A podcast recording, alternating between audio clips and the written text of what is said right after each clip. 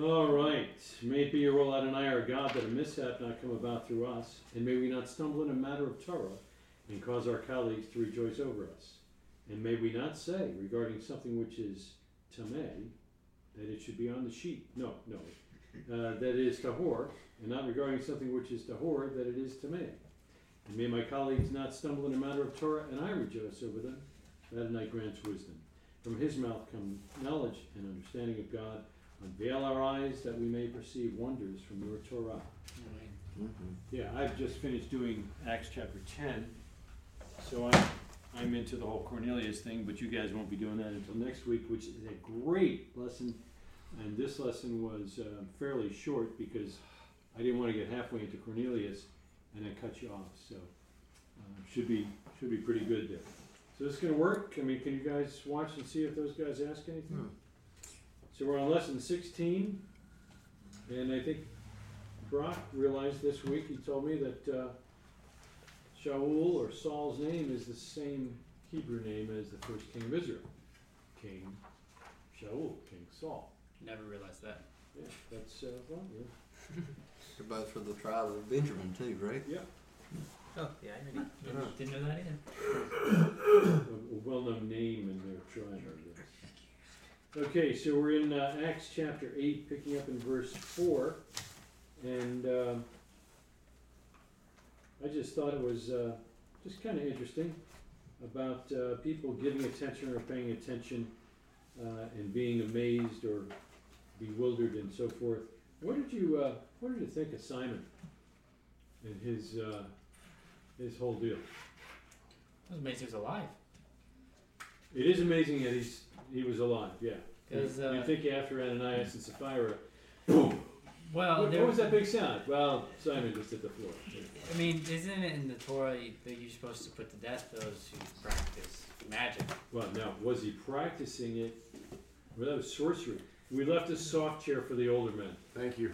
It's a long drive.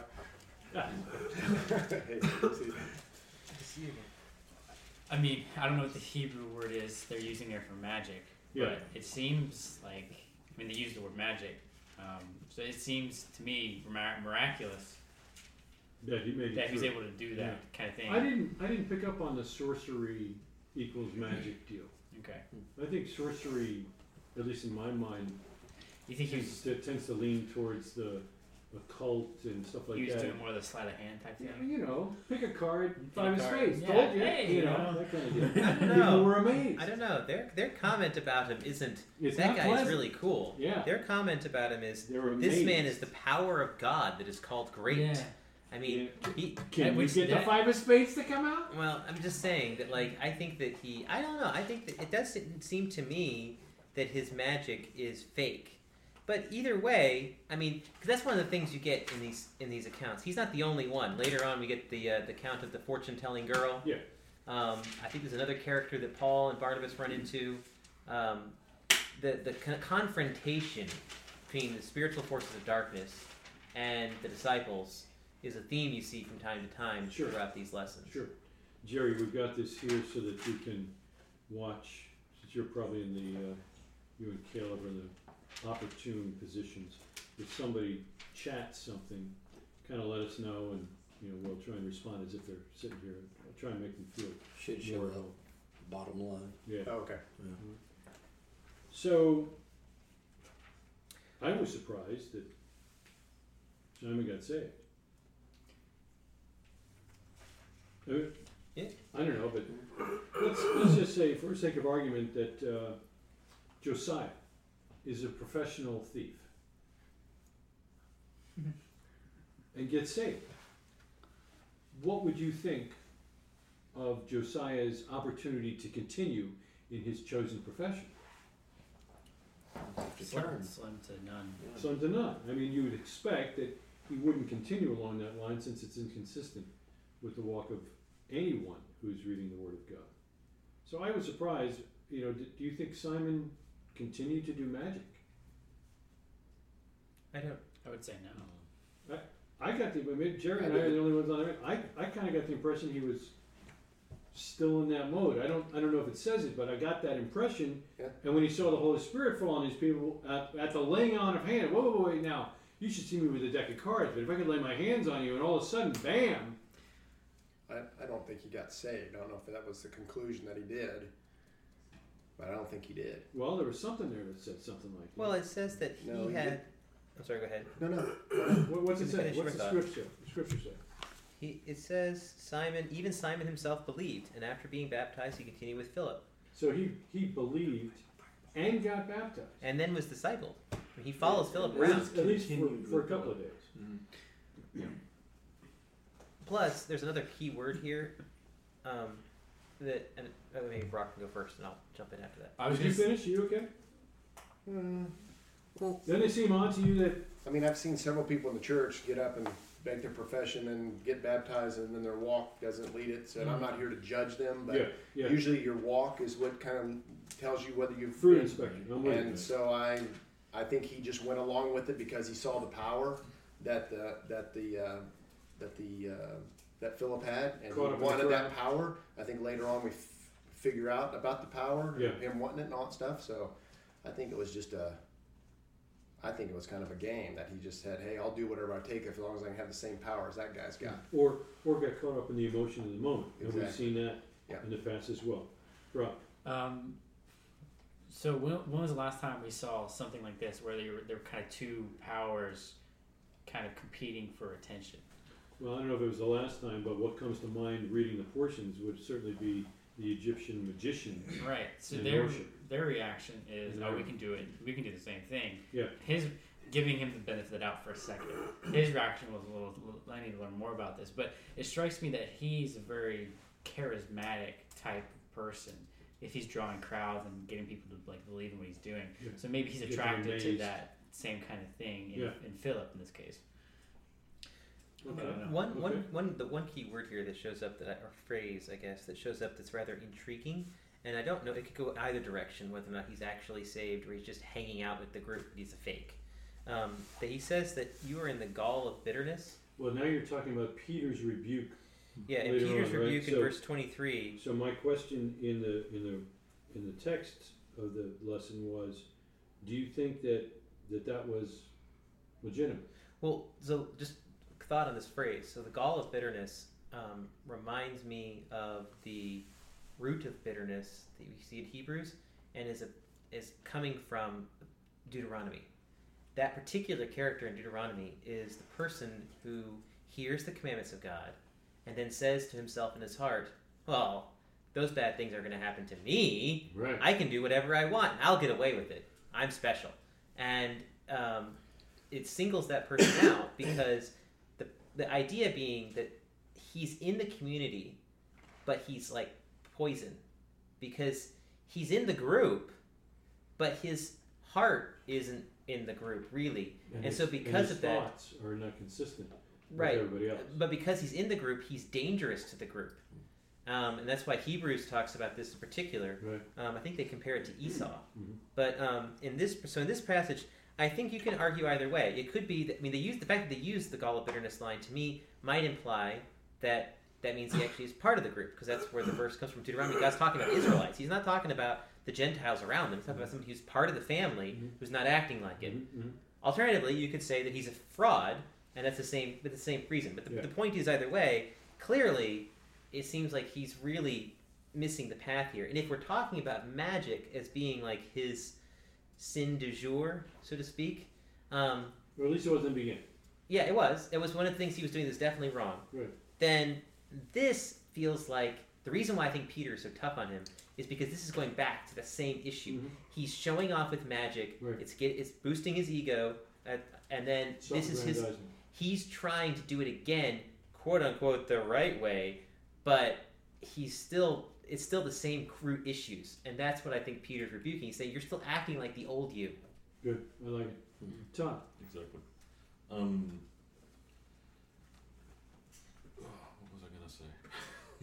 Take your time. Um, it starts out, you know, Simon who had previously practiced magic in the Right. city. So I think that shows that he's turned from that lifestyle. But of course, he was just in that lifestyle, so I think he's tempted by powers and Yeah. things. Yeah. And like any new believer making stupid mistakes, you know, somebody hey, I'll pay the around. money for that. You know? He needs somebody around him that will guide him. Um, and then, but I also think um, because he was involved in the dark side, you know, That I think he recognizes the light. You know, he he recognizes no, this is completely different, and that's the real thing. Yeah. Um, Which could be why he got saved. I think that's part of the reason why Paul was so effective. He was so passionate in a direction that was off line. So when he found out where the line is, he was extremely motivated and Zealous in passionate that. in that direction. That works. And he did ask for prayer and Mhm. and wanting to repent as soon as he's rebuked. His, his ask for prayer job. reminds me of Pharaoh. You remember that? Yeah. You know, pray for me Pray also. for me. Yeah. Um, does anybody else notice the irony of Peter rebuking Simon? Or Simon Peter rebuking Simon. It's kind of Dum- funny. That's good. Oh, and Um, he is deals there- with another Simon at the end of this That's right. section. Is there is there anywhere in the Word of God that you can recall where we are expected to know if someone's salvation experience is legitimate or genuine? No. It's all based on what they're doing. You can make assumptions based on their do- on what they're doing. Oh, right. But can you know that they are saved? No. No. No, but my point though is that like all your responsibility is to react to what they're doing. That is correct. And there we go. I think it's interesting, not to jump forward, but it's interesting that we get an account of someone changing from one extreme to another, and then get another account of basically the same thing, and it's kind of like a parallel. Like it, it's almost like the two accounts are separate, but it, it's they're, they're together for a reason. I don't know. I just think it's interesting. Nice. Well, that would then lean on the side of that it was a legitimate s- conversion. I guess. Right, right. You know, Yeah. if if they were meant to be paralleled that way, Right, because yeah. that's true. The proximity, it's uh, maybe not a coincidence. Yeah. And there is no word for coincidence. Um, a- anybody piping in with anything there? I, I think TJ's just listening. He doesn't even know how to get into the, the thing to, to text with us or something there. Okay. Um, so how many of you read for the first time that, that Philip actually had this transporting experience? And had never really seen I it before. didn't see Had, that really? Before. had not seen that before? Had you? First. Is that right? That's one of my favorite parts of the story. Yeah. Beat me up, Scott. Yeah. So let's let's you know just review to make sure you know you get it. Um, but uh, Philip is told to go down um, to, to this uh, road, and I don't know how long he stood there looking like he's waiting for a bus, but along comes a chariot, and he walks alongside the chariot, and here's the guy reading from Isaiah. And yeah, So I want. I got you next. What are the logistics of this? Like, because I don't read out loud, and this guy's Ethiopian. Is he reading aloud in Hebrew? Is he reading aloud in his native language? Was he? If his native language was some form of? Egyptian, um, I think it would be Like, was hard to believe.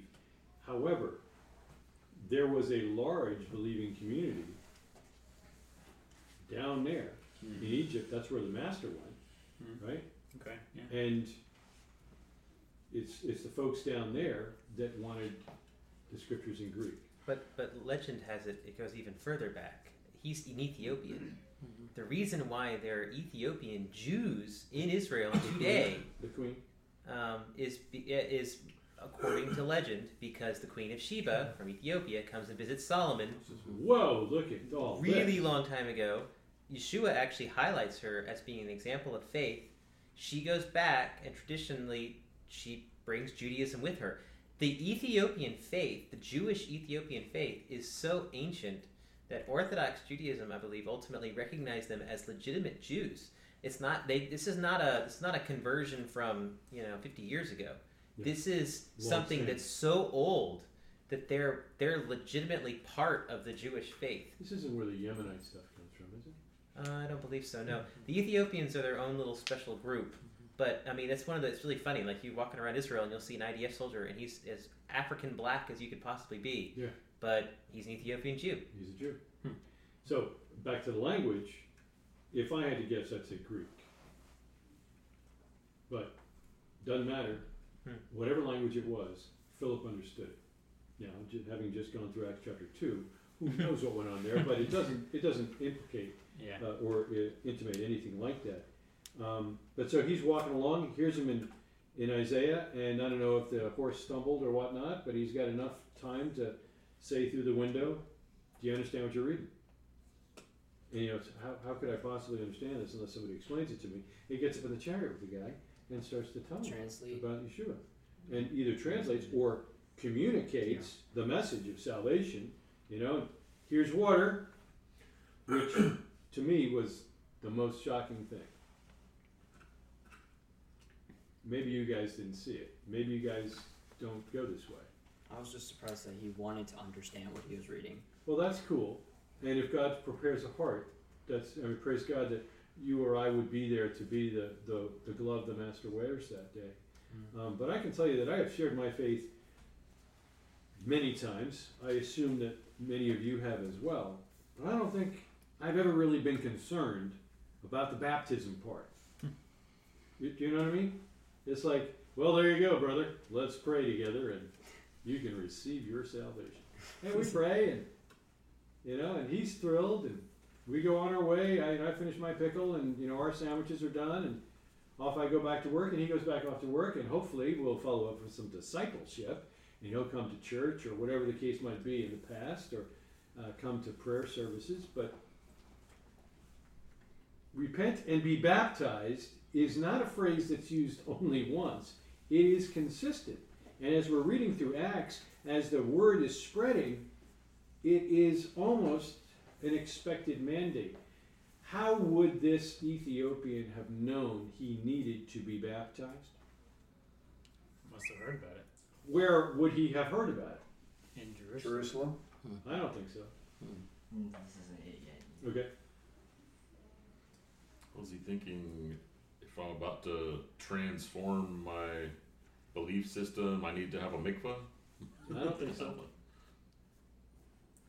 I mean, Maybe he needs I'm to be assuming cleansed. of Philip the- told him. I think Philip told him Yeah. because I think if you look back at all of the of the explanations of the gospel message we've read so far since Acts chapter two, they always kick in with that. So repent and be baptized for the forgiveness of your sins, that you might have life, or whatever it may be, whatever phrase they're using. This is not the first time. I don't think the Ethiopian as well here is um, is a pagan who's coming to the light. This guy is coming from Jerusalem. No, there's no question. Ethiopia is not a short distance from Jerusalem. No, it is, but it talks about it. I It's mean, right next door. Pretty obvious. He's reading Isaiah. It's pretty obvious to me he's come either for a holiday I or think because he's come for the making for the festival. an offering of some sort. sure. And so this is a additional point. It says he had come to Jerusalem to worship. To worship, So. Right. he- he- So this guy's got to be Jewish Right. or practicing Judaism. why would Right. he be carrying around a scroll with him in Exactly. the first place? Exactly. He was So in where charge he- of the queen's treasure, Yeah. so maybe Again, it was back an to the queen, right? So, Get bottom line, where would he have gotten the concept that he needs to be baptized? I submit to you, just as a change in your halakha, that when we share the gospel message, if if we're doing that, we ought to include that invitation to go through the waters. So, It, it seems so you gotta explain that one to me because I always thought that I thought in Judaism that was the whole idea. You took a mikveh to basically renew yourself or cleanse yourself. Absolutely. So he understands that. So Yes. why would he not have any? Why would he not make a connection there? I, I just, I'm, I'm surprised only because of the number of times we've heard the gospel presented so far, and each time we have this baptism mentioned as part of repentance. Um, so maybe it's just the way it is in the Greek, which we now you and I are reading in English. Repent and get in the mikveh. I don't know. Okay. But I don't think it's I don't think it's normal. I kind of thought it was more of a combination. So he's got an understanding, and then when Philip talked to him and discussed it with him, he's like, "Okay, I need to renew myself again. I need to repent." Jerry, you Yeah. could be right. I'm, I'm making a supposition, but I would ask you this. Even as you talk to your concert B flat Jews today, let's say they're nominal or they're highly religious. How often do they go through the mikveh? Without, you know, this guy's got a temple, but as, as Joshua said, he's a long ways away from the temple. The folks that are in Galilee, maybe going through a mikveh, the ladies probably more than the men. You know, um, a significant repentive action, sure, would demand a mikveh, even in Judaism, no question about it. I mean, that's where it came from. But I just found it curious that he's looking, it's almost like he's looking for water. It's almost like they're driving down a desert highway and he hears, So you need to repent and be baptized. And he looks out the window and says, Well, here's water. What's stopping me from being baptized? Stop the chariot. Let's do it. I, I think it's like that. So I got the impression from the text, he heard it from Philip. God miraculously provides water just at the right time. Provided the guy, provided the water, you know, and then up out of the water he comes, and it's interesting. It's not like your Christian baptisms where the pastor's going to grab you with a rag and cover your nose and dunk you, right? It's your normal Judaic baptism. I got you, where you get under. Somebody is normally watching to make sure you went completely under, a witness, and when you come up out of the water, you are quote unquote born again. You starting afresh. Certainly, if you're Gentile. Um, so here we see the same thing happens. He put himself under. When he came up out of the water, Philip's already gone. That's why I gave you the map. So you could see he it's not like Elijah girding up his loins, you know, strapping on a real tight belt and, you know, beating the thoroughbreds to the beach. This this was a ways. So I had a couple hands. Somebody, yes, behind you? You got me. Micah, did you had something before? Did I cover it? You must have. You completely forgot. Yes. That'll work. Yes. sir. You got you got my comment. It- I was going to say it was amazing that there was water there in the first place. There you go. Right. You know, and it it just makes you wonder. You think that water's still there? Hmm. That'd be And interesting. I was just gonna Random point poem out that about it the- doesn't it doesn't say anything about repentance. What does? This passage that he needed to repent before being baptized. well, It doesn't say that he needed to be baptized either. I know, but that's My point is, it's on. consistent with the message that's been given, and it's the, consistent with the message that Philip previously just gave. Well, what's interesting because uh, you know in, in Judaism you've got like like the, the time that we went to a mikveh there there's like a bunch of reasons why you would do a mikveh right and one of them would be repentance Sure. but No there's th- this what I, what I found curious about this was the fact that repentance wasn't necessarily mentioned but baptism still was or this this idea of a mikvah, which is kind of cool because I think him learning a new aspect of the faith about Yeshua and about the fact that Isaiah is speaking of him, then his first thought being, well, I would like to like wh- I, that. It seemed odd to me too that Yeah. it would be his first Yeah. thought, but it wouldn't if you think about the other reason for a mikvah is exactly what we were saying, where there's some, some sort of change in status. Sure. Um, and in talking about Yeshua, I'm sure it could have come up that that was part of Yeshua's teaching was that like you know you can't be of the kingdom unless you're born of you know the water and of the spirit. Something he, he may have quoted something from Yeshua, um, He might have. but anyway, I, I did think that was curious that repentance isn't necessarily like repent from what. I mean, this guy he, he went to Jerusalem to worship for, for all intents and purposes. He's a he's a fine guy. Well, Like, let's say he's, really let's say he's a devout man, but right. I mean, to my point, Acts chapter 2, he's got 3,000 Orthodox believing devout Jews. And he ends that with repent and be baptized. A chapter later, same message to the same type of people 4,000. You need to repent and be baptized. Philip says the same thing later on. They keep mentioning it every single time. yeah. So I'm inferring that he gave the same spiel and ended it with the same call, and that's what caused the eunuch to say, "Well, wait a second. There's water right here. Do I have to wait until I get to Egypt? I mean, can I, you know, can we? What's what's stopping it? Anyway, think, either Do way, you think there's kind of a difference between uh, like a generic repentance and a repentance that we see in Torah, where it's like a verbal confession? Because you're right, they do just generically say repent and be baptized, but like, what would you? I don't. I don't think there. I don't think there are different types of repentance. I think repentance is the act of recognizing that you have been going in the wrong direction, that you have not been following the Torah, that you have violated God's word, Well, you that you need to repent. I thought you were just saying though that that was said to a bunch of devout people. Devout Absolutely. Jews. Well, so then what? That But would be that Most of wouldn't really Yeshua's qualify. message of repentance was to devout Pharisees. He was There highlighting. specific things though. For the Pharisees, yes, but his message clearly was, along with every one of the other prophets, Yeah. to Israelites only, repent. So I think in the case of like Acts chapter two, and then also possibly with this guy, there's always something to repent from. Yeah, one would But think. but on top of that, um, I don't know. I, maybe there's also a connection to a um, the adoption of of this different sect uh, of some sort because Yeshua institutes this as part of like the the onboarding process for I- these I- people. I Wait, no, he says go out and preach and baptize them in, I in would this disagree and say that John actually started. Oh no no no! I understand that John John does it a lot. I'm saying that Yeshua takes what John did as as a course of action, a normal course of action, and specifically applies it to himself. He says, "Baptize in my name." Okay. So, which John was not doing. So, my only point is, e- this may or may not have anything to do with repentance. It may be a specific mile marking point saying, "I'm now part of this group, and this is what this group does." Could be. Scott. Oh, I'm just gonna expand on the, the, the message. I don't think it's not always repent and be baptized, but, but there's always the reason for the repentance. Repent, for the kingdom of God is at hand. Sure. The kingdom of heaven is at hand. Right. Why do I need to repent? Why do I need to, to change my ways? It's because you're, you're, you're not going down the right path to get to the world to come. Right. That that helps me a lot Yeah. actually because I, I tried applying this to nowadays.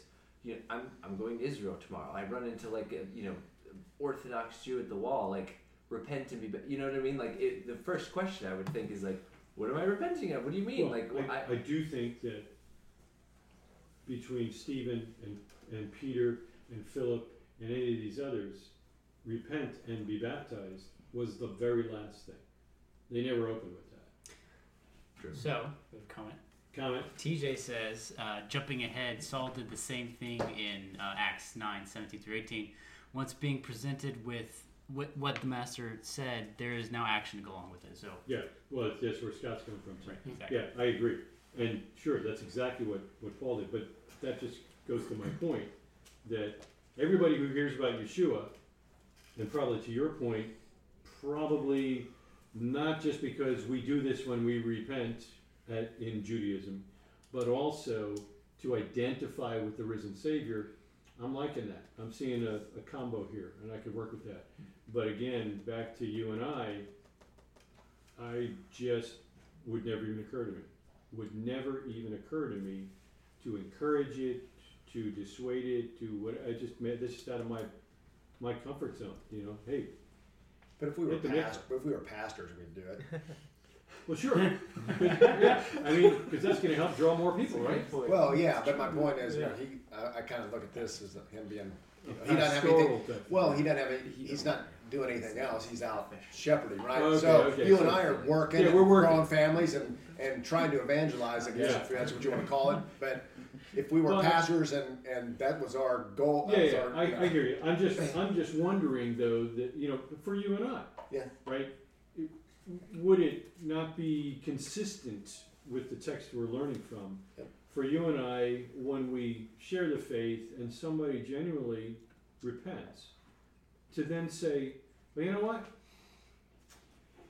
Every time this came up in the in the apostolic writings, it was drawn them back to the repentance and the act of uh, going through the mikvah after that, and certainly the master kind of tied that into being baptized into his name. So maybe we ought to go to the lake. Are you free later today, or are you free this weekend? and, and 'Cause I I, actually, I think that would be cool. I actually like that because you know in the church it's always it's just a symbolic thing, you know. Yeah. And now after reading this and going through this, I think it's a little bit more than a symbolic thing. Exactly. That's where I'm coming from. Yeah. Yes. Well, and I think it's important that we specifically tie it to the concept of a mikvah. yeah. Because that's what it is. That's right. But in the church, there's there's no real like yes you're a new person, but there's, it's not tied to the tradition of what a mikvah is, the cleansing True. and you know the shedding of, of that we were before you entered the mikvah. Yeah. Now you're exiting the mikvah. And now you're a new person. As a, as a new And I think when we bring that up, you know, if, if we're having that conversation, we're, we're t- describing that, we would describe a mikveh and what it means and what it is. That's right. Yeah, I wouldn't be going to a church to visit a mac- baptismal pool. Right. I'd be looking for some living water and so forth. I got you right after. Uh, Also, seeing it as a mikvah, you can do it again and again. that's right. Um, That's right. When we repent, we go through the waters and, and come out. My wife- with a new- that was my wife had this feeling that she should be baptized again, even though she had done it when she was younger. Yeah. And I said, you know what? I'm going to do it with you because I was baptized with a sprinkling when I was 12 or something. Yeah. So if we So the church we were at, we did uh, get baptized together, and God met us. It was like an amazing experience. I was feeling like an extra dose of His presence for like 24 hours, heavy. I know. really amazing. Happened to me. You know, is it a uh, what's not charismatic? What's the other? one? Numismatic. Um, Protestant. No. I mean, uh, not Protestant. I meant uh, Pentecostal. Pentecostal. Pentecostal. Pentecostal. Thank you. Numismatic. Whatever. it is. Protestant. Yeah, it has to do with with uh, yeah air pressure. Well, that, that was kind of what I was gonna say. In, in the church, you know, it's like pray, pray the prayer, and then be baptized. Yes. They, they pray all the time after that moment. But why? I don't know why the baptizing was never an ongoing thing like Yeah. it is in Judaism. That's the one thing that I love about Judaism is that it's not just a one-time thing, Yeah. right? So that means every time you do a mikvah for a variety of other reasons later, it's continuing to bring you back to that that other place that uh, when It you is. had a different experience. You know, in, in Christianity, the baptism is a point in time representing salvation. And if your theology is that salvation is a single one-time event, and now we're working on sanctification, which I personally believe, well, then there'd be no reason for you ever to go back into the water. But it would be no reason for you to pray either. Well, But that yet that they prayer. encourage Not continuing that, not prayer. that prayer. Right? But the prayer is a prayer of repentance, and they do encourage that ongoing. You're right. So, So- I'm not saying it's consistent. I, I know, I I don't know. agree with it. Obviously, I'm sitting in this room, not the Yeah, others. yeah. Um, so for for those that are listening later on and may not be familiar, um, just shout out a couple of reasons, you know, kind of one at a time, of why traditionally, according to the scripture and tradition, would a person go into the mikveh? What's one reason? Nida. Nida. Okay, thanks for that help.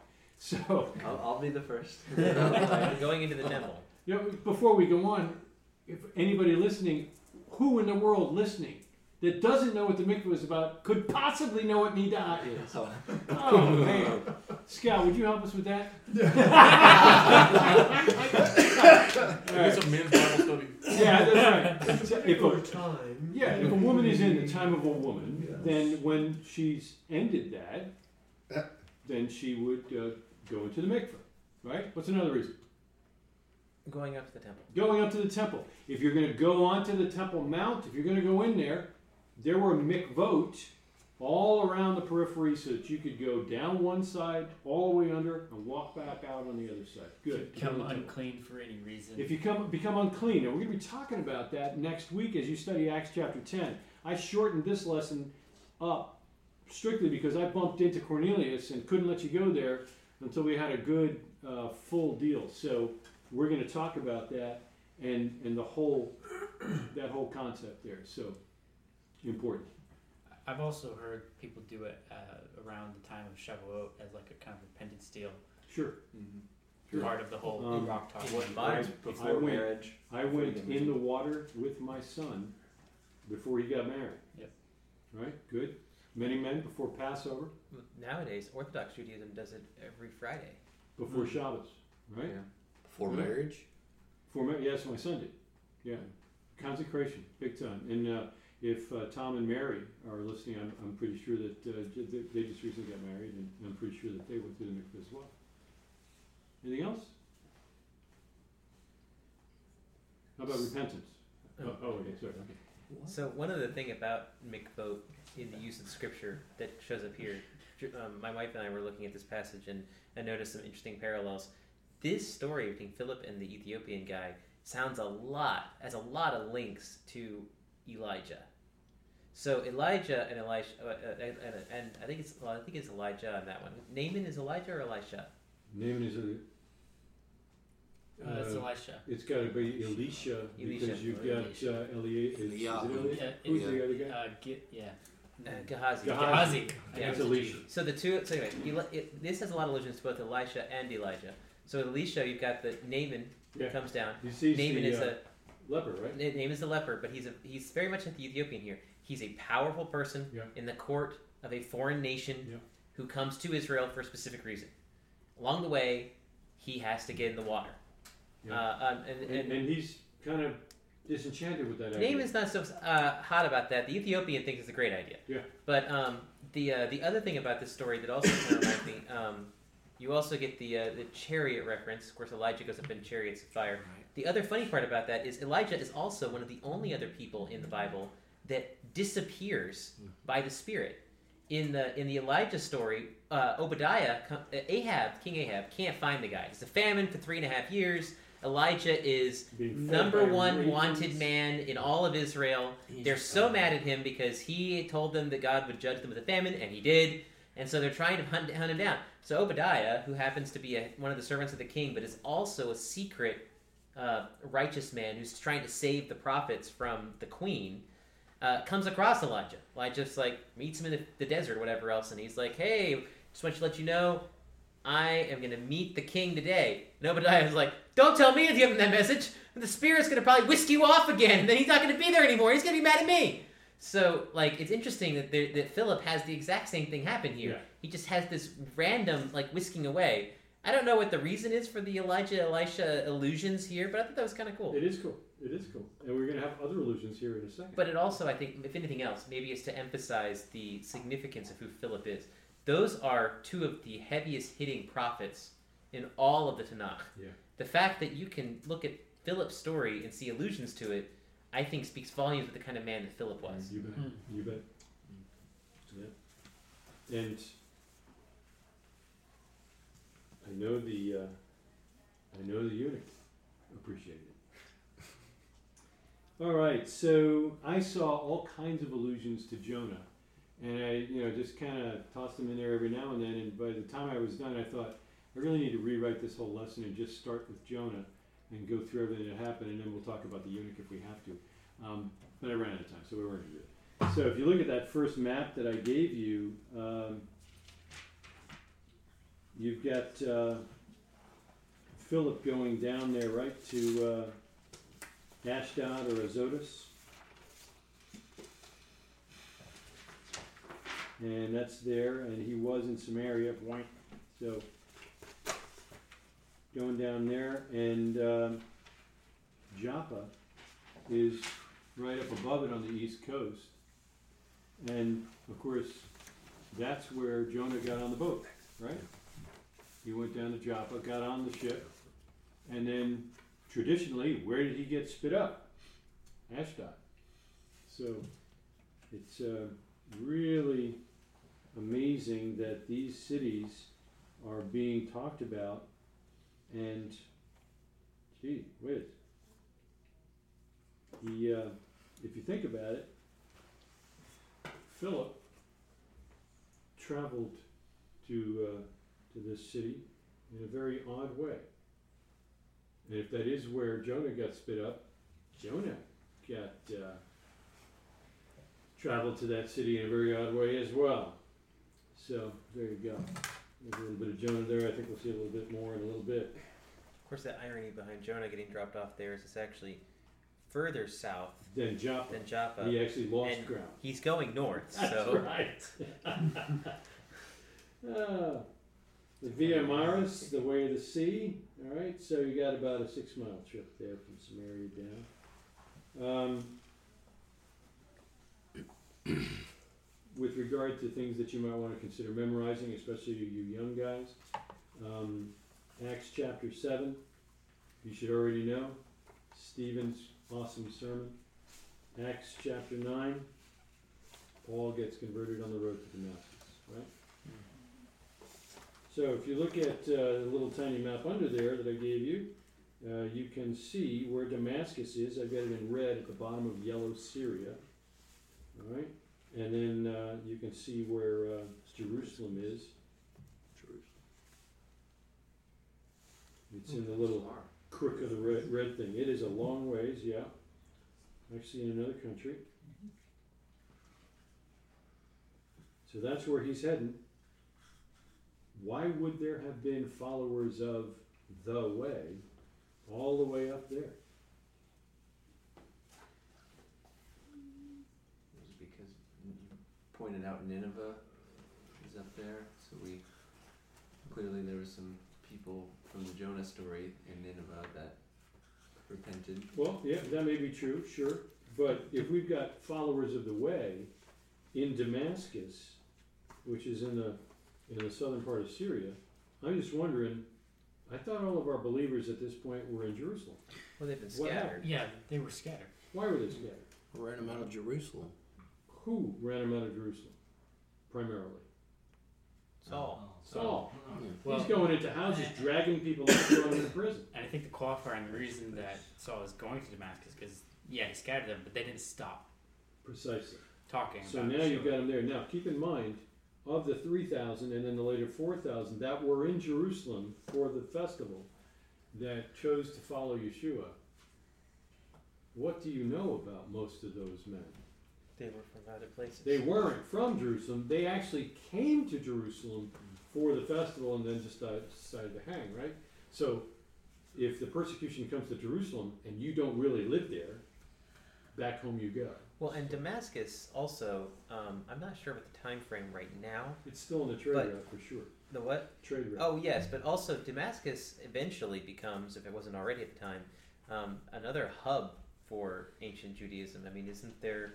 There's like a there was an entire um, codicil Tanakh that was Yeah, from there. Um, at some point, Damascus does have a Jew, a, you know, I guess a fairly thriving Jewish community. So it would have made sense for there to be Jews there because it's not in Israel.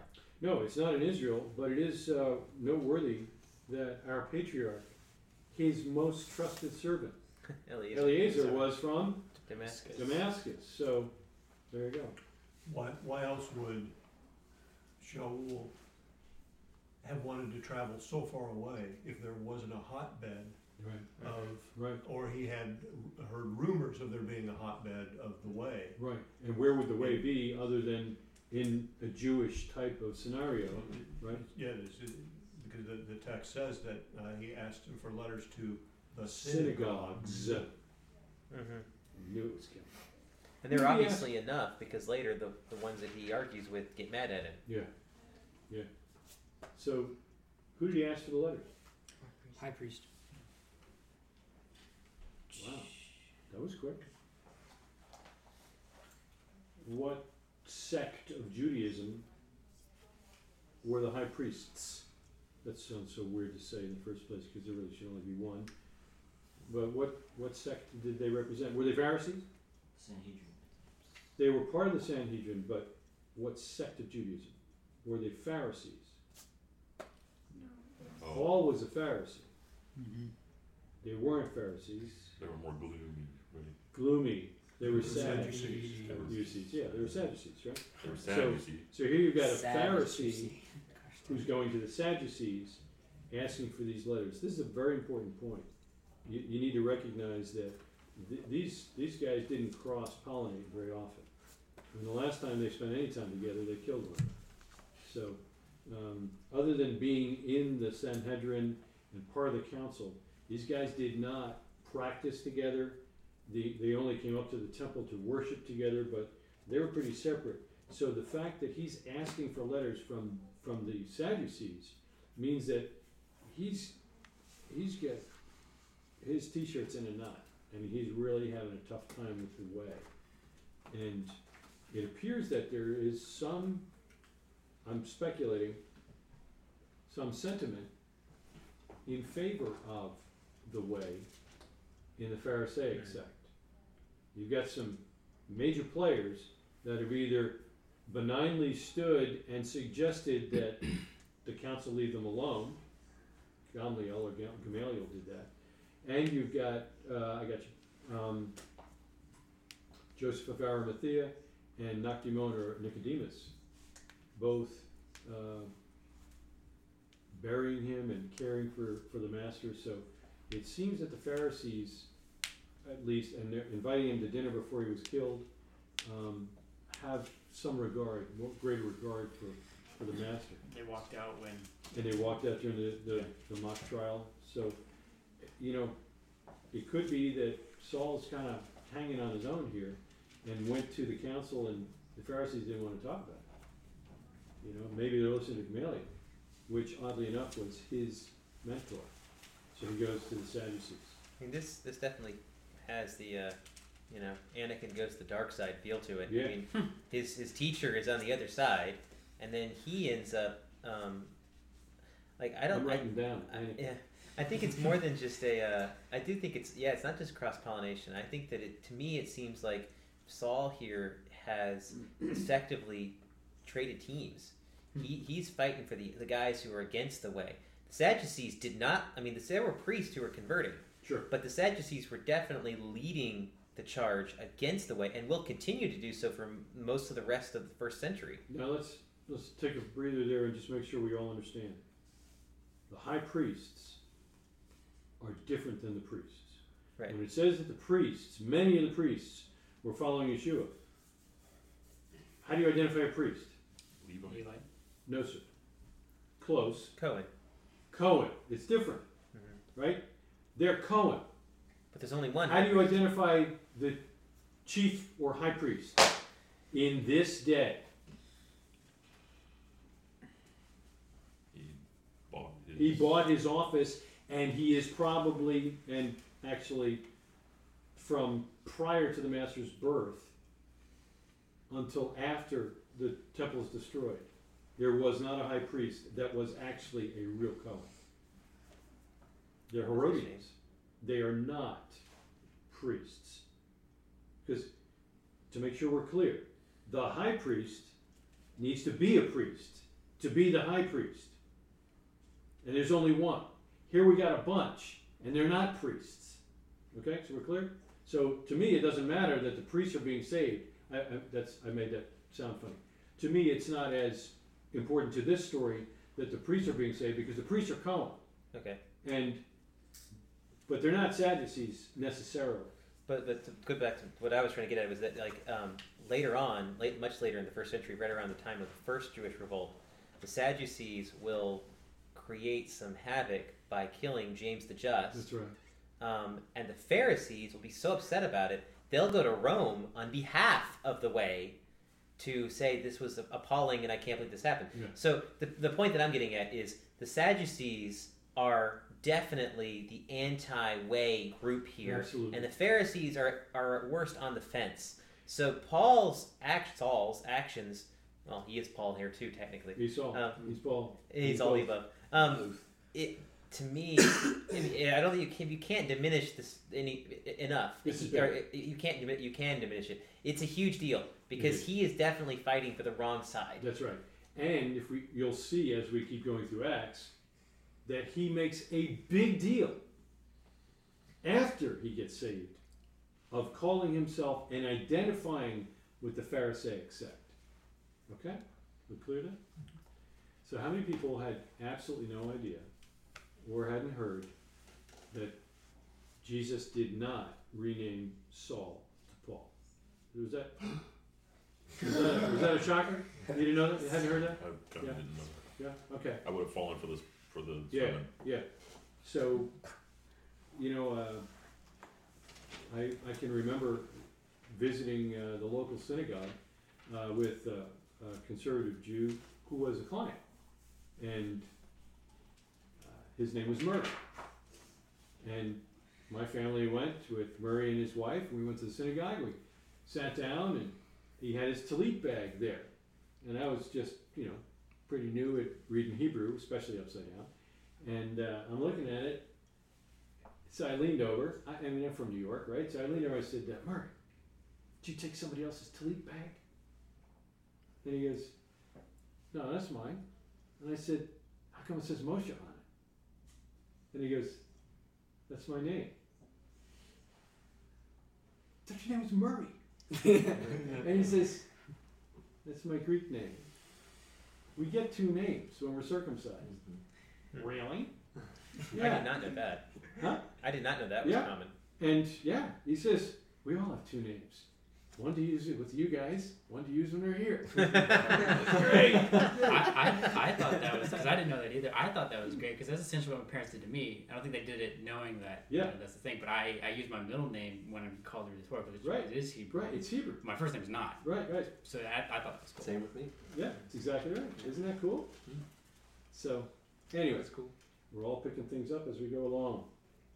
I was Anakin. trying to. Anakin, I'm writing I was trying to think of another time that there was like a a God ordained conversion of somebody so drastic, like what happens to Saul here. Oh, I can Because tell you you, think it of- happened on March 27th, 1981. Well, I, no, so you, I mean, because you think of like Pharaoh, and that, that, that it doesn't end like this. no. I mean, you know, No, Pharaoh, it doesn't Pharaoh is like this. equally as like against the Jews, like a- actively trying to kill them and, Yeah. and you know oppress them, but doesn't doesn't happen like this. You know, well, I can't really. Pharaoh said, uh, God said of Pharaoh, that he would use him as a servant to in make a- his name sure, great. in a And, in a different and he way. did. Yeah, Here, he's got a mission, and God actually talks about he's going to see how much he's got to suffer.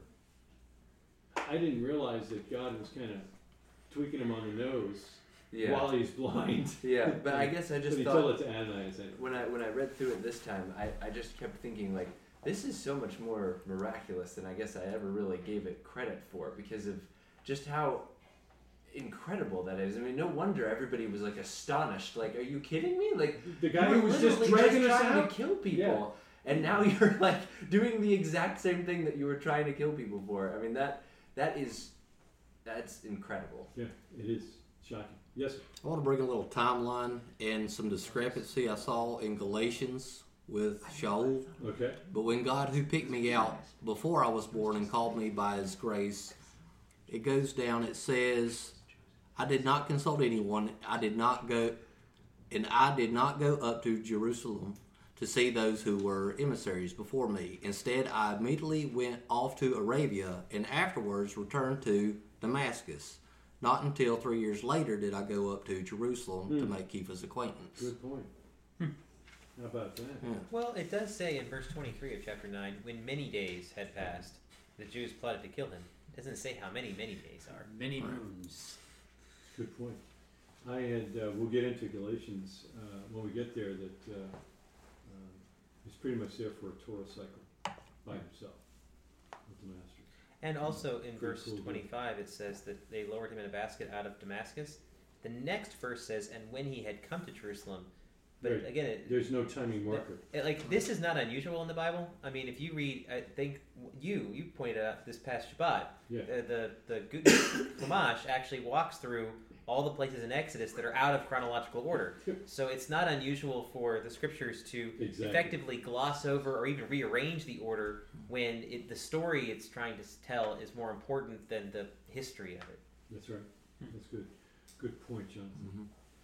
All right, so real quick, up until this point, we've seen that 3,000 were added, 4,000 were added, and then a couple of chapters later, we see that they were added to the Lord. Now, they're followers of the way. Why would that be their name? Well, Yeshua did say, "I'm the way, the truth, and life." That's right. So I would think that's where that comes from. I think you're probably right. How do you say the way in Hebrew? Not you. Not you either. Greg? Anybody who's less than 20. How do you say the way in Hebrew? Should we pay attention in Hebrew class? Yeah, you should have. How about the? Good. That was a little wimpy, but ha is it. Yeah. Ah, So ha, Hawa, ha Derek. Okay? Ha Derek. The way. Mm-hmm. All right. In I this, wonder- uh, oh, Oh, go ahead. I was gonna say, I wonder if it's possible there was any, and this is just a random thought, but if there was any connection between where these guys met and their name, I know the Yeshua line is obviously the most logical That reason one to go works away, easy, yeah. but You got something else? Haderach seriously sounds like it could be the street name in Jerusalem, Now it could be, sure, yeah. or or well, but Israel is he speaks Hebrew, and you see Haderach, uh, whatever you know, so it's like the way of something is not an unusual. I mean, I think I'm almost certain I've seen this as street. Sure, yeah, yeah, yeah. So I'm just kind of The wondering way if the like cross, the Via Dolorosa. yeah, yeah, something like this. So yeah. like I'm just kind of imagining like all the Jews, all these all these guys, when they're not at the temple, they're meeting at so and so's house on Haderach, and so that's what they just started getting called. I don't know. Maybe that's stretching it. There's a there's a thought. Although I think Right, that so the issue of take a the vote on that. I think that's a little, little, little shaky. Yes, sir. Another quick. Oh wait, you don't have a oh. map question on Hadera? No, do you? no. Okay, just check. Another How do you one, just- get there from Ben Yehuda? That's Ben Yehuda, right? The other thing that I thought was interesting was when the Lord talked to Saul and tells him that. Hang on, hang on, hang on, hang on. I'm going there right Oh, now. in 15? Yep, I'm going there right now. Verse 15? Without going back to read the text, see how well you can recall the facts. What caused Saul to stop on his way to Damascus? A light from heaven, as it said. No. He saw there was a bus stop and he didn't want to keep taking the cab. yes, you're right. It was a light from heaven or a special kind of light. What kind of light?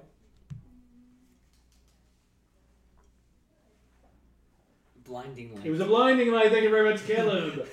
All right. Who heard the voice of Yeshua? the, uh, the the people that were following him. No, no, no. They all did. They said the first Three, voice. Nope. three guys. Hmm? Read it. Read it to me. Everybody. Read it to me where it says they heard the voice. It says The men who were traveling with him stood speechless, hearing the voice, but seeing no one. So everybody heard the voice. Okay. Who saw Yeshua? No one. Nada. Really? Paul didn't see Yeshua? Because Oh, he would. Ananias Because did. We didn't get there yet. Hold on, Shorty.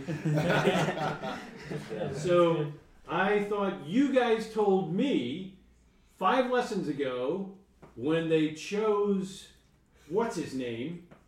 What was his name? The thirteenth guy, Uh, Matthias. Mattathias, twelve B, Good name. right? You guys told me that he had to be an eyewitness of the resurrection. We didn't tell you that. That's the text said. They were looking for a guy who was an eyewitness. So clever, squirmy but clever. Don't pin this on me. So, are you all now saying that since Paul didn't see, since Saul didn't see the risen Yeshua in that vision, are you telling me that he is not 12C.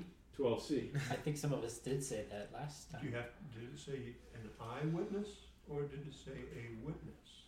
Mm-hmm. Could be an audio. Because Yeah, you don't that's have to where it be Does voices count? an eyewitness to be a witness, correct? I know. I mean, You could be a you, small you witness. hear somebody that was supposed to be dead. But when you have to You're- know what you're, their voice you're is. halfway there. You're halfway there. okay, all right. So we'll move on. And then you were going to say, No, I just that I thought it was cool that that Yeshua specifically says that Saul's going to be talking to three distinct groups. We know we all know about the Gentiles. Right, that's right. that's all the epistles, but then the kings and the children of Israel. And I, I read that and thought, well, who's left? That's pretty much everybody, that's a lot. which is cool because that's sort of our idea of things that they're that all one in Messiah thing. Yeah. That it's I like wouldn't it's pull- literally I built wouldn't in. pull kings out, but Sure, Well, clearly that's he's an got the- interesting one, but, the government folk Yeah. in there. Yeah, it's good but I point. thought that's neat. Yeah, Joshua. I also find it interesting that Shaul said, and that God says to Shaul, "Why are you persecuting me?" Yeah, it's a personal thing there, and it it points back to hearing Yeshua. Right? If he had said, "Why are you persecuting the Holy One? Why are you persecuting the persecuted one? Why you, you know?" It it's it kind of loses the effect, right? Why are you persecuting me? Means the voice is only coming from one person. Who are you? Did you say who he were? Yes. Yeah. Because I saw the I'm movie. I sure didn't really who read you're persecuting. wouldn't that go back to, uh, the statement that, uh, that Yeshua made, you know, um, Lord, when, when have we seen you, um, and to the extent you've done it to these? Right, At the least least of you've my done it- brethren, you've yeah, done it you've to done it to me. me. Nice, nice, good remez, I like it. Mm. Have you met this kid? No, that's good. I don't know. Um, The, So, oop, I'll say this real quick. That reference going to the Gentiles, the kings, the children of Israel. Did you notice it's in reverse? Like every time, i- in the reverse of the way he's gonna actually meet the them. way he's going to do it, or it feels like almost in the reverse. But then on top of that, it's in reverse of the way that Yeshua tells the disciples to go out, go to Judea, Jer- Jerusalem, Judea, and the ends of the earth. Yeah. I mean, in every way, it seems to be inverted because Gentiles never come first.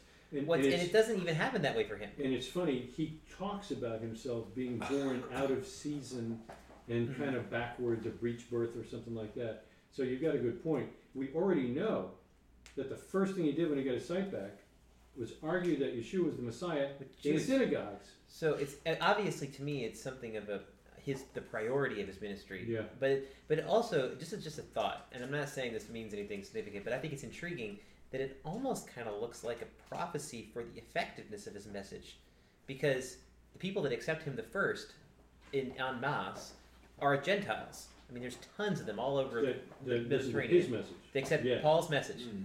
Then, hundreds of years after Paul's dead, his his message, so to speak, becomes championed by kings, starting with Constantine, Right. and then sometime after, well, hopefully not after we're dead, um, that we we believe that eventually the people of Israel will recognize what Paul was getting at. Amen. That's exactly. So it. it almost feels like a kind of a weird prophecy of sorts because it's really out of order. yeah, I like that. That's good. Good point. Good foreshadowing. Um, I, I'm gonna ask Jerry, um, or Scott, but did you grow up King James? Yeah. Yeah, I did- you I too? did. Um, I'm missing a part of my Bible. It looks like, because I'm reading the English Standard Version. But I always remember Yeshua. I always remember Yeshua asking, uh, telling or asking Paul or Saul, "Isn't it hard to kick against the Oh goads?" yeah. Mhm. Okay, good. did I miss that? Where is it? I'm looking in. I'm in chapter eight. I'm in chapter nine. Saul, Saul, why you persecuting me? Verse four. Where, where's yeah, where, it's after that. It's in verse five. After he says, "I am Yeshua whom you persecute." Find who you're persecuting, rise in the city. Where's the goats? Fourteen, Four, 14. Acts twenty-six, fourteen is where Paul is giving his recap of what happened. Mm.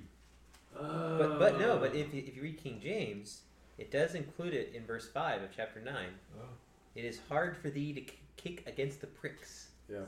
Yeah, pricks or goats. You know what the, you know what that is? It's a stick with a nail sticking out of the end of it, and it's how you prod goats and whatnot to keep moving. That's a goad. You goad the animal, and it is unpleasant on a human. So to try and kick against that, you can imagine. Um, unless you know if you're in flip flops, you just never do that. Right? Okay, good. Just checking on that. I want to make sure I was. Yeah, it's I the new. It's the new King James that uses the word goads. So I guess you you're younger than you thought. Well, you know, trying to memorize as many of the versions as I can, you know. So when someone says, that, "Well, did you memorize that?" I've memorized it in nine different versions. Absolutely. All right. So, who knew that Ananias was the Greek form of Hananiah? Nobody knew that. You guys are learning all kinds of cool stuff in this class, huh? That was cool. Where where do we see Hananiah in the past? Hananiah, Azariah, Mishael. and Mishael. Who are they, Micah? The three men who got thrown into the fire by King Nebuchadnezzar. That's They exactly right. Walked the hmm. drug right out. That's right. Friends of, Daniel. or his Hebrew name. Oh, uh, oh, his Hebrew name is Daniel, but his That's right. Babylonian his, his name is- Babylonian name? Belteshazzar. Belteshazzar, that's right. Okay, good for you, bud. Good for you. All right. Okay, so Joseph had a bunch of visions. guy I can kind of you know, feel for. Joseph, the mother, the father of Yeshua, lots of visions. I did not say stepfather because he's not his stepfather, he's his father. I'm quoting the scriptures. Sorry if you have problems with that. Um, your theology may think that something weird happened there. So he had a lot of visions. How, how is Saul's different? Um, Ananias. How was Ananias different? How was uh, Ananias's? Yes. How was Ananias's? Or, actually, I thought Saul's was different too. Ananias, Ananias saw God, Adonai, while Yosef just saw an angel of Adonai. as Did he said. see an angel? No, he saw Adonai directly. Did Joseph see an angel? Yes. Really? Find that for me. Uh, Mary definitely sees an angel. Mary sees an angel. Joseph, does he, he doesn't even see anything. He's asleep every time. Yeah, he's, he's sleeping. He's dreaming. While he's sleeping, he has a dr- well. Let's let's not say he was dreaming. I just hear Joseph and I immediately think Vision. dreams. He's sleeping. Yeah. he has a vision. How is this one different? Oh, this was more real. Not only awake. It's more more different than that. Sleepwalking? Matthew two thirteen, an angel of Adonai Yes. appeared to Joseph in a dream. In a dream, an angel appeared to him in a dream. I'll, I'll let you. I'll let that go. That works. Okay, you're right, Michael. I stand corrected. I'm going to sit corrected too. And you win a Good free job. MacBook. So, so how is this different? You haven't picked it up yet. Hmm. Saul's and Hananiah's visions are both different than the kind of visions that Joseph has. Did Joseph have an exchange? Exactly. Both of these guys, Saul and Hananiah, actually ask questions and get an answer. That's that's significant vision. It's one thing. Go Father to John. Egypt. Go to Egypt. hey, you know, sweetie, I think we should get up, go to Egypt. Hey, you- It- it- you know, that's different than why are you persecuting me? Who are you? Oh, wait, Lord, are you kidding? Not that guy. You, have you heard about him? Oh, I'm God. Come on, let's talk about this guy. There's a little discussion going back and forth. You get the sense Joseph was more like, you know, if he gives a response, it's it's. Yeah, so "Oh, they I salute and you know wakes up, does it. Good. All right. So that was that was different. Twilight Zone. I'm sorry. Twilight Zone. Yeah. Do you think this continues to occur? That's all.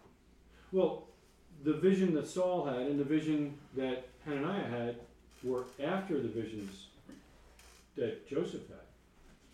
Do you believe that these types of visions continue today? No. I got a yes, I got a no, Maybe. I got a yes, I got a maybe. Maybe. Eh. Okay? Somebody jumping. Well, they definitely happened after because John definitely something was going on because he wrote Revelation much later. He also interacts and says, No, no, you know. Right. Yeah, so, do you know what these are? Well, you know what So they I would say John is the last recorded instance we have of, Okay. of some, something like that happening. Okay. After that, And Peter and the Peter and the what? Peter and the sheep. In Acts 10, we're going to see that next week. That's right. And there is uh, there is interaction there too. Interesting, wouldn't you say? So, what leads you to believe it still happens today? Personal account. That works. What? Who said no? It doesn't now. You say no? I said maybe. It's not ready from no to maybe. All right. Tell me, um, how would you know? Sound like a goat. You have to have at least two personal witnesses. Saul did. That's record. How would you know Wait. that it was a vision from God if you had the vision? How would you know if he had a vision from God if he had the vision? The f- fruit of what it produced after the vision took place. I would say that would be secondary but very high on the list. Yeah, I'd put one thing before that, and I think you'll see it's crucial. I'm listening to you. I know you're thinking. Think out loud. in order for him to be able to prove it, and he before he can follow any instructions from God in a vision, you have to have a sort of affirmation that it is God. Because if How would you know? I'd say he'd have How would to you know? give you a sort of sign. He's got to have got to give you a sign. Yeah. Well, but you Right. cannot. The sign has to be given of God because you can't by God Himself. You cannot demand a sign. Did you get a sign? Did Saul get a sign? Yes. Really? He was blinded. Scale. That came before he was told who it was. Uh, That doesn't count. How about Hananiah? Did he get a sign? Well, both of them kind of get this weird so and so's gonna be looking for you, and it's like, how do you know so and so's looking for me? Right, so they're walking back and forth. I would submit that it has to line up with the Word of God. Absolutely number one. Kill the president. Kill the president. it's not God. I know it's not God. I can say definitively it's not God. You agree? It's got to line up with the Word of God. There's no way that God Himself or His messenger would tell you to do something against the Torah. How do I know this? For a fact. God said so. God said so. Perfect answer. Where did He say it? Deuteronomy Where in Deuteronomy? 12 and 13. Back into 12 and the beginning of 13. But and, and Saul kind of reiterates it himself when he says, "Test out everything." Yeah. I'm telling you. That's right. That's right. It, is uh, the thought that I had too when I was kind of reading these was like both of them say Lord, like they're both quite convinced just in the way that this message is delivered that this is the Lord. So Paul or Saul says, "Who are you, Lord?" He gets an answer. Yeah, and then Ananias says, "Here I am, Lord." Yeah. So there, there, there's no question even before the request is given, or the the statement is even made that this is God, and that that was going to be a question that I had was like, how did they know? Was it the voice? Just, there's a hair stuck on there somewhere. Just it keeps hitting me in oh, the Oh, nose when yeah, put the yeah. glasses. Can you see it? I Yeah. can't see without my glasses on. And of course, I put my glasses on. again. Thank you very much. Yeah, I just it's the keeper clip. Just pull it out. Yeah, I'll let you know if it's gone. I'll just put them on.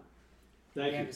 But I, I like the, the, so before before you determined whether or not this If was I call you on the phone, you know it's me, right? right? How do you know? Because I know what your voice sounds like. There you go. That that That's is it. really interesting then. But But I've heard it before also. Well, that's That the, would be that My that's the other sheep thing. wins another. Know my voice. well, but when but when's another time Huh? we've heard. It says so on the phone. It says on the phone. That's right. oh, it's Yeshua. Hello, Lord. Here I am, Lord. I like it. I, I like that, but here's the problem I have. When's another time we have Oh, an it's account blocked caller ID. You're some- right. well, when's another time we have an account of someone hearing a voice and not knowing who it is and having to go and ask, say, hey, I'm hearing this voice and I what should I say? Yeah, well, to to his point, that never really seems to happen. It does. Even It does Sam- to, to Samuel. Samuel. Samuel knows. No. he doesn't. He has to ask. He has he to goes ask to Eli. Eli. He goes, says, Oh no, no, he no. says- Here, yeah, and he tells him it's the Lord. I get that, but Eli knew. Yeah, but Sam. My point is Samuel didn't. Samuel was a boy. But Eli, Eli actually doesn't figure it out the first time. It takes Well, like two. Eli two- couldn't two- figure out that Hannah was praying. I'm not putting a lot of faith in Eli. That's true. But the point is that like I'm. I'm Yeah. giving Samuel the benefit of the doubt that. uh, Okay, maybe he's. a. I don't know if that matters. young. I don't know if that He was young. matters. Should that matter? I don't know if This it was his first calling. Ah. Who else could it have been? Someone with a really loud voice. Could have been me. All right, let's move on before we run out of time. I kind of wondered about that. If this was actually like the like the the miraculous nature of the voice made them think exactly that. That like, oh well, this couldn't be anything else. This wasn't the- like, some random Like the voice guy. at the mountain kind of thing. yeah, This is definitely like it's, unique. it's very very loud or something like that. You know. You know, only- I, only reason every time I get struck blind and I hear a voice, I think that you know you got to really work on it. 'Cause That I- might well, not be the case. This is one of those things though, because it's like you know, coming from like a charismatic background, like you just this is just a common phrase all the time. Like, well, you know, God told me, Yeah. you know, or, or I heard from the Lord, and it's like We got a rhema last week. yeah, right. And so so that's why I just this was a it was, I, I was really curious about this because it, there is no question here whatsoever, They know. and kind of going to what Joshua was sort of getting at was like someone else heard in, uh, in another case, Yeah. you know, not just one person. So. Yeah, yeah. You're right. Did, what did you think of this whole idea about Paul confounding people? Don't you find that curious? Did anybody even think about it? he's a very Should confusing person. Well, yeah, I think it's just it's confounding the fact that he goes from one polar opposite to the other. I'd find, I'd find, I personally, I'd find that confounding. Peter says, you know, what the guy writes is, is really hard to understand. sometimes. I still believe it. But Acts 9, 19, 21, twice. I mean, he's constantly confounding people. It's like he can set it up so that a riot starts because he knows exactly what to say. Right? And they're bringing him out in chains. We're going to get to this. And he just sticks his head up and says, I'm being put on trial for the resurrection of the dead. It's, it's like everybody step back, wait until these guys are done fighting. Holy cow. it's almost like he's the inverse of Yeshua's style, which was to be, to, to put it in the most simplest terms, which Yeah. is still kind of confusing. Mm. But Paul's doing the other way, where it's complicated terms, but you still kind of like, I think I know where he's going. I'm not sure. But in this case, in these cases, he's deliberately confounding people. Right. He wants Well- them to be all shook up. I would kind of say Yeshua was kind of doing it deliberately, deliberately too, or at least he was deliberately putting it the way he was putting it. Okay, cool, good. But Paul is also, I think, Paul. Paul, first off, as we already talked about, is something of a self contradiction. He's a Pharisee who helps the Sadducees persecute a group he converts to, so he's inherently confusing. But then on top of that, he's a very deep thinker. I mean, he's, I mean, you you read like the Talmud. I mean, like like Orthodox Jews studying the Talmud say sometimes like this is like over my head. Yeah. I mean, Paul's the same way. He's one of those guys where he is hard to follow. Yeah. On top of all of that, Paul is a feisty guy. I mean, he has like his best buddy Barnabas. He and he and that they get into a big fight over John Mark Yeah. later in Acts, and it it But- like splits the relationship. It does, but Barney steps up. Yeah, Bar- When he first comes, when he first shows up, Barney's the Oh, one yeah. that lets him. Right, that's what I'm saying though. Is like like Saul's. I'm saying is that Saul is a feisty fellow, and feisty people I think tend to create chaos sometimes. Yeah, could be. And I- this is part of his personality. God used that. Yes, absolutely. Review question number one from this, uh, from this class. When the apostles in Jerusalem heard that Samaria had received the word of God, they sent Peter and John to pray for them that they might receive the Holy Spirit, because it had not yet fallen on any of them. Does that strike you as odd? What happened when the Orthodox Jews in Jerusalem received the Word of God. That They were all praying in a house, weren't they? Not those guys. Oh. The guys those guys preached to. Hmm. What happened to them? Did the Holy Spirit fall upon them? Yes, Really? they, they began speaking in other languages. I don't think so. That's the apostles. I'm talking about the 3,000 they preached to. And there were added that day about 3,000. I don't recall anything about the Holy Spirit or anybody speaking in tongues other than the apostles. Hmm. Next chapter. 4,000 are added. Did any of them speak in tongues? Did the Holy Spirit fall on them? I don't remember it mentioned at all. Now we got this going. And they're shocked. Well, they, they didn't receive the Holy Spirit yet. What does this imply about the 3,000 and the 4,000 I just said? Eventually they did. It implies that they did. And somehow they knew. And these guys didn't. And they also knew. So how do they know that the first group did? If there's no evidence in the scripture that they all started speaking in tongues. Does this imply to you that perhaps there's another sign that someone has received the Spirit? I can I can walk you right off this cliff, guys. If you want to just sit there, I'll just keep going. What is the earnest that Paul says later on? Is is that down payment, the deposit we have guaranteeing us internally that we know we are saved, but the Spirit. One would think you could just see if you got the Spirit. But that's not what Paul says. What does Paul say? Test yourself to be sure you're in the faith. Well, is there a spirit test? Hmm, how does that work? Comments? Mr. Morrison. So this is back in uh, chapter 2. It was already wrong about Joseph seeing an angel. What do you got for me? Now, when they heard this, they were cut to the heart and said to Kepha and the rest of the, and the rest of the apostles, "Brother, what shall we do?" Mm. Kepha said to them, "Repent, yes, and be baptized, every one of you, in the name of Yeshua the Messiah, for the forgiveness of your sins, and you will receive the gift of the Holy Spirit." Okay. I'm it with doesn't- you, it doesn't I'm with you indicate one that- hundred percent. Yeah, it doesn't. So indicate everything that- I said still stands as far as I'm concerned. How did they know? Because they knew these guys did not. Or would you just agree with me that the scripture is silent? Yeah, yes, I would agree, the scripture is silent, yes. Would you also agree, well, I got you on the hook, that speaking in tongues is not necessarily the sole uh, Evidence? evidence of having received the Holy Spirit? No. I can't remember now which way. I bet he agrees with you. I think he does, but he's he's a wordsmith. so good. what did I ask you? so is I, I I'm not doing it again. I think we're good. So so why do you suppose the scripture doesn't tell us?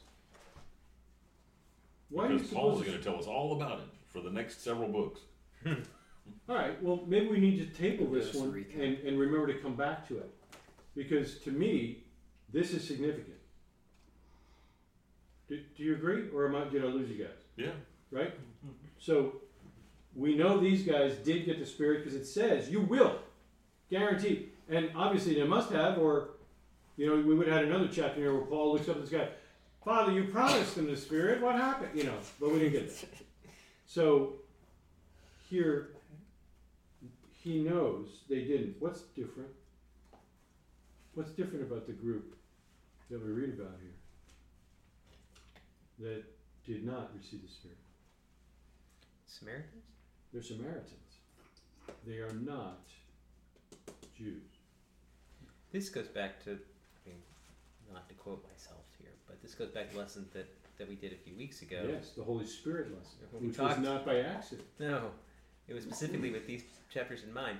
Um, that, that we talked about the idea of the Spirit as a resource and not necessarily that the use of the Spirit comes in different forms. And this sounds so much like that idea that Acts chapter 2, because remember, the disciples obviously, they're already there. They've walked with Yeshua, they know Yeshua. They're not, not like they have a salvation experience in Acts chapter 2 the outpouring of the Spirit is an act of power. Absolutely. And I feel like the same thing is what's going on here in, in Samaria. The Samaritans might be needing a nudge in that direction, maybe because, here's a thought Judaism has a very good point about this that sometimes you need a connection to God that's stronger than yours. God Himself stood in their midst. He stayed in their town for a while. Well, no, no, no, but I'm saying, well, yes, it's true, but I'm saying the Samaritans. And they believed. And they told him. They told the woman at the well. We don't believe now because of what you said. We believe now because we've seen him. But the Samaritans, though, I'm just saying that I could see that these Samaritans, I'll just put it that way, um, may not have been quite on the same level as the devout people who came all the way to Jerusalem. Okay. So perhaps there was a the the reason that the apostles show up, start laying on hands and whatnot, was maybe a, a recognition of the fact that the connection's not as strong here, but it Okay. can be. Okay. I still think we're going to table it and come back. Aren't you doing a follow up on your class anyway? Uh, I certainly can. Like right after Second Peter or something? Something. Okay. So my third question, and we'll close with this review question. I, I mean, I just maybe I made it all up.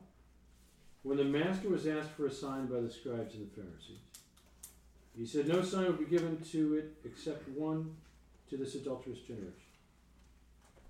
What was that sign? Sign of prophet Jonah. I'm writing Jonah. Right next to Anakin. Skywalker.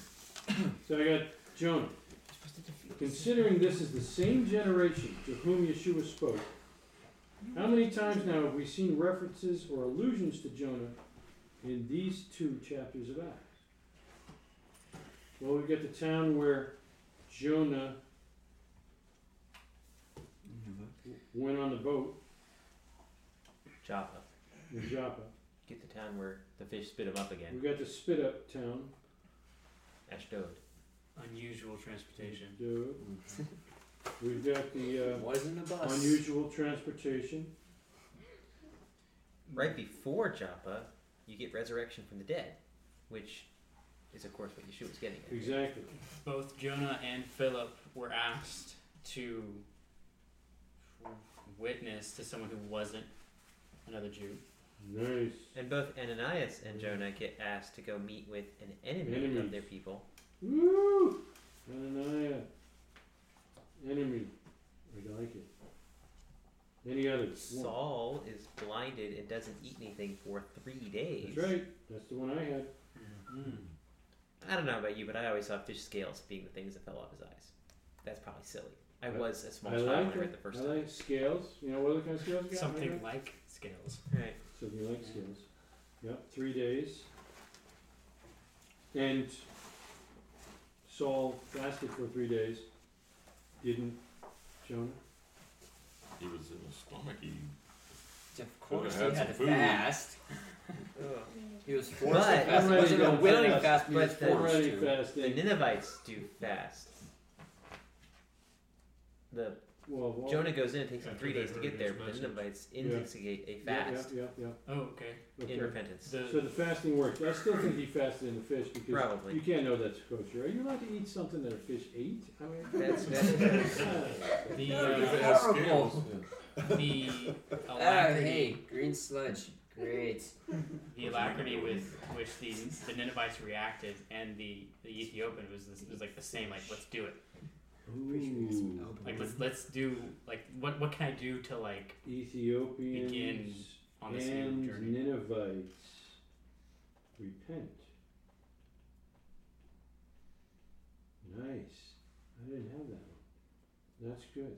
I thought there was something about uh, not Nineveh, but up there somewhere. Assyria, the kingdom of Assyria, um, is in that region. It's it may have included Damascus at the time. It's it was kind of northern Syria and Iraq, yeah, but that's, that's not in our thing, is it? Hmm. Oh, Nineveh is on the same trade route as Damascus. All right, we're stretching a little bit. So they had the same zip what else is on the same thing? there it is. to do one other quick allusion here. So we're talking about tying into the Remez, and just wanted to point out what a great disciple Peter was, because in this chapter, Peter relives something Yeshua did. Actually, I have. I, did you did you look at the uh, the review page that I put in the at the end of the of the manual? The last page in your uh, in your in your deal was uh, lesson seventeen review. The very last page of the manual says, "It's extraordinary that a man can give life to the dead. It's extremely rare." How many times did it happen in the scripture? Who who who raised someone from the dead? Elijah, Elijah, that's one. Yeshua. Yeshua, Yeshua, that's skipping, but that's good. Alicia, Elisha, that's three. and Peter. Peter, We're not counting what um, was it Jeremiah or Isaiah saw. when no, they- that's what they saw. This is the guy. There's one more. Oh, Shaul, Paul, Paul, right? Who did he raise from the dead? Eutychus. Fell out of the window. Hmm. Right? Okay. So five people raised people from the dead. In the whole entire scriptures. That's only five in the whole deal. Five. Now watch this. I'm looking at that list and I thought to myself, I've seen these guys, or most of them, someplace else. Do you remember, as you just finished reading, how did Peter raise Dorcas? By the way, Tabitha is Aramaic It, didn't you find it odd that it says her name is Tabitha, which translated means Dorcas, but they translated into what? Her mom didn't call her Dorcas. did she? Come on. Well, her name is Tabitha in Aramaic, and in Greek it's Dorcas, and it means gazelle. Well, I, I don't think English was around at the time, so No English. So, yeah, yeah. Probably so the not the Dorcas thing didn't go probably bad. fine. Okay, I got you. I got you. All right. So sure it's a beautiful. So how did he do it? You know how Elijah did his, and, and, you know, laying on top of the eyelids and getting it warm and all that. You know, uh, Elisha, you know, the, and walking around the room. What about Yeshua called out. with Lazarus? Come forth, Touches the kid on the stretcher. right? But the girl, Jairus' daughter, this is exactly the same. What did Peter do? Peter, okay, so re, re, listen to the stage. Jairus' daughter, se- almost There's identical only one setup. difference. Woman die, girl dies. Right. Yeshua shows up, and there's all this crowd of people who are all weeping and mourning, and he's Which is going exactly what it says is happening when Peter shows up in John. Is in, and it, uh, and So yeah, true. yeah, right, right, yeah. So then Yeshua says she's just sleeping. They laugh at him. He shoos them away. So it's just him, her parents, and the disciples. He takes her by the hand and tells her, "Rise up," and she does. yes. Peter does almost exactly the same thing. He shoos away all the mourners. He goes in. He turns to the body and says, "Rise Rise up." And, And- she sits up. and he takes her hand and she stands up. I mean, I think the coolest part to me is in looking back at the Jairus daughter story. Peter was in the room for that. Yeah. He was paying attention. Yeah. This is the only time he raises somebody from the dead, That's right. and he does it exactly the way that he saw Yeshua do it, He did one difference. or almost exactly. Uh, didn't only one the hands. Didn't, yeah. didn't, oh, okay. No, it's not the hands. You'd barely notice it unless you're looking for something stupid like I was. He didn't say, give her some food. Darn it. He knelt down. Ah, He knelt down and prayed. the Yeshua one didn't do basic that. thing. He knelt down and prayed. So when I saw that, I thought, well, that I find that odd. Because kneeling is the traditional Mm. position of for real formal tough prayers for Christians. When a Jew is doing the real formal prayer, where does he do? He stands up. So I thought it was odd that he would kneel down. I mean, if you go into a Catholic church, you get little little hoobers that we can bend down so we can kneel on the little hoober instead of on the floor, you know. So I looked to see how many times in the scripture, since I had just gone through looking for people who raise people from the dead, how many times do we have a man kneeling to pray? And you did a great job with raising him from the dead.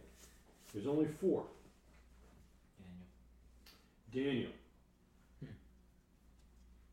Says he knelt down to pray. It says he knelt. It says. I'll give it to you.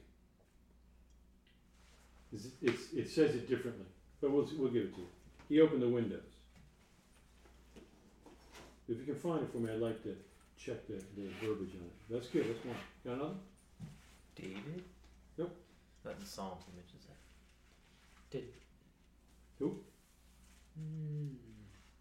King Solomon, when he's uh, doing the temple, Okay. big time. Did Saul, like King Saul, do it? Like in the cave? No. Okay. He peed in the cave. Sorry, but he did. Yeshua knelt down when he was in the garden. The only time. Says he knelt down. Peter, obviously, we know did. And right before Paul goes back to Rome to be killed, he knelt down. I think he knelt down on the beach with Agabus or something, with the guy with the belt and all that. So those are the only ones. It's interesting that three out of the four are in the same list Hmm. of the people that raised people from the dead. Maybe we should all kneel more. I don't know. The church got it right. Yeah. Shocker. But I, and I don't wanna, I don't wanna give anybody the impression who may not be familiar with Judaism that, to think that Jews don't kneel to pray, they do. Uh, and quite frankly, they, they would in a very serious time. Yeah, I would say the kneeling, ironically enough, for Judaism would, would be a it's a different type of seriousness. So standing is of course a formal prayer, Right. but kneeling I would More think would be a kind of- very passionate, Exactly. um, Which, quite intense frankly, kind of is- prayer. What these kind of prayers were. Right, I mean, Peter's praying that God will use him to raise this girl from the dead. right, Yeshua is praying that the cup will pass him. right, Right? Solomon is praying that God will give his presence to the temple that he just finished building. right. Right? Paul is praying for the people whom he knows will be persecuted. It's amazing. Was Hannah kneeling? I didn't say Hannah was kneeling. Hmm. I just searched for kneeling. Um, David, uh, Daniel, I know that he, uh, it was his habit to pray three times a day, and he did it in front of open windows. But I did not find that he was kneeling. But you guys have obviously got some homework to do. It's no problem.